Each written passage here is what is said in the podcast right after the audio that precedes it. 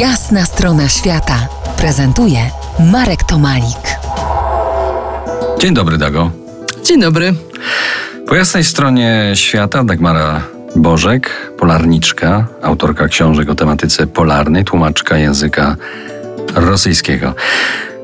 Dago, urodziłaś się w grudniu, tak? Tak, i uważam to za zupełny nieprzypadek. No właśnie, polarniczki, o których będziemy dzisiaj mówić, profesor Maria Olech, urodziła się w lutym.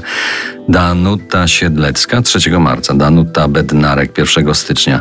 Spiskowa teoria głosi, że urodzeni w zimie lubią zimę i do niej lgną.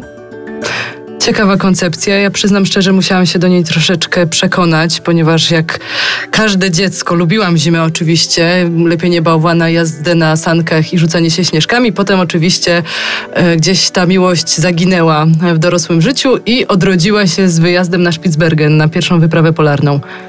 Byłaś uczestniczką wypraw polarnych na Spitsbergenie, na stacji antarktycznej imienia Henryka Arctowskiego po drugiej stronie jak gdyby globu.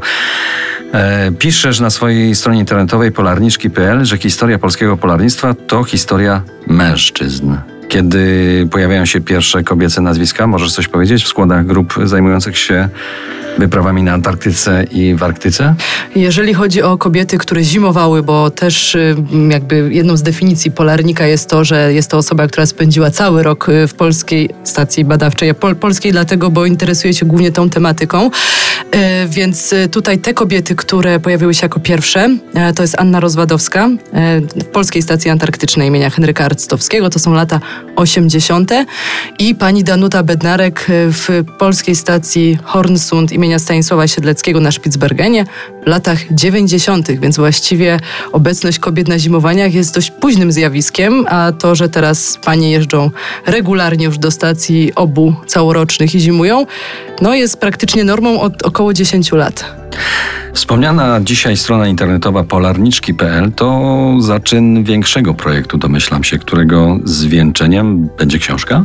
Tak, mam taki pomysł na reportaż. Wydaje mi się, że będzie to bardzo ciekawe uzupełnienie historii polskiego polarnictwa. Oczywiście cały czas mam wrażenie, że brakuje monografii na ten temat, ponieważ pojawiło się parę publikacji, są one jednak częściowe, nie obejmują całej tematyki. Natomiast ja chciałam się skupić na tematyce kobiet, które uczestniczyły w polskich wyprawach i uczestniczą w polskich wyprawach polarnych, badawczych do polskich stacji w Arktyce i w Antarktyce. Więc zbieram historię. Ta strona jest takim przyczynkiem do tego zbierania. Mam nadzieję, że dotrę do wielu różnych ciekawych opowieści. Za kilkanaście minut wrócimy do rozmowy o polskich polarniczkach. Zostańcie z nami po jasnej stronie świata.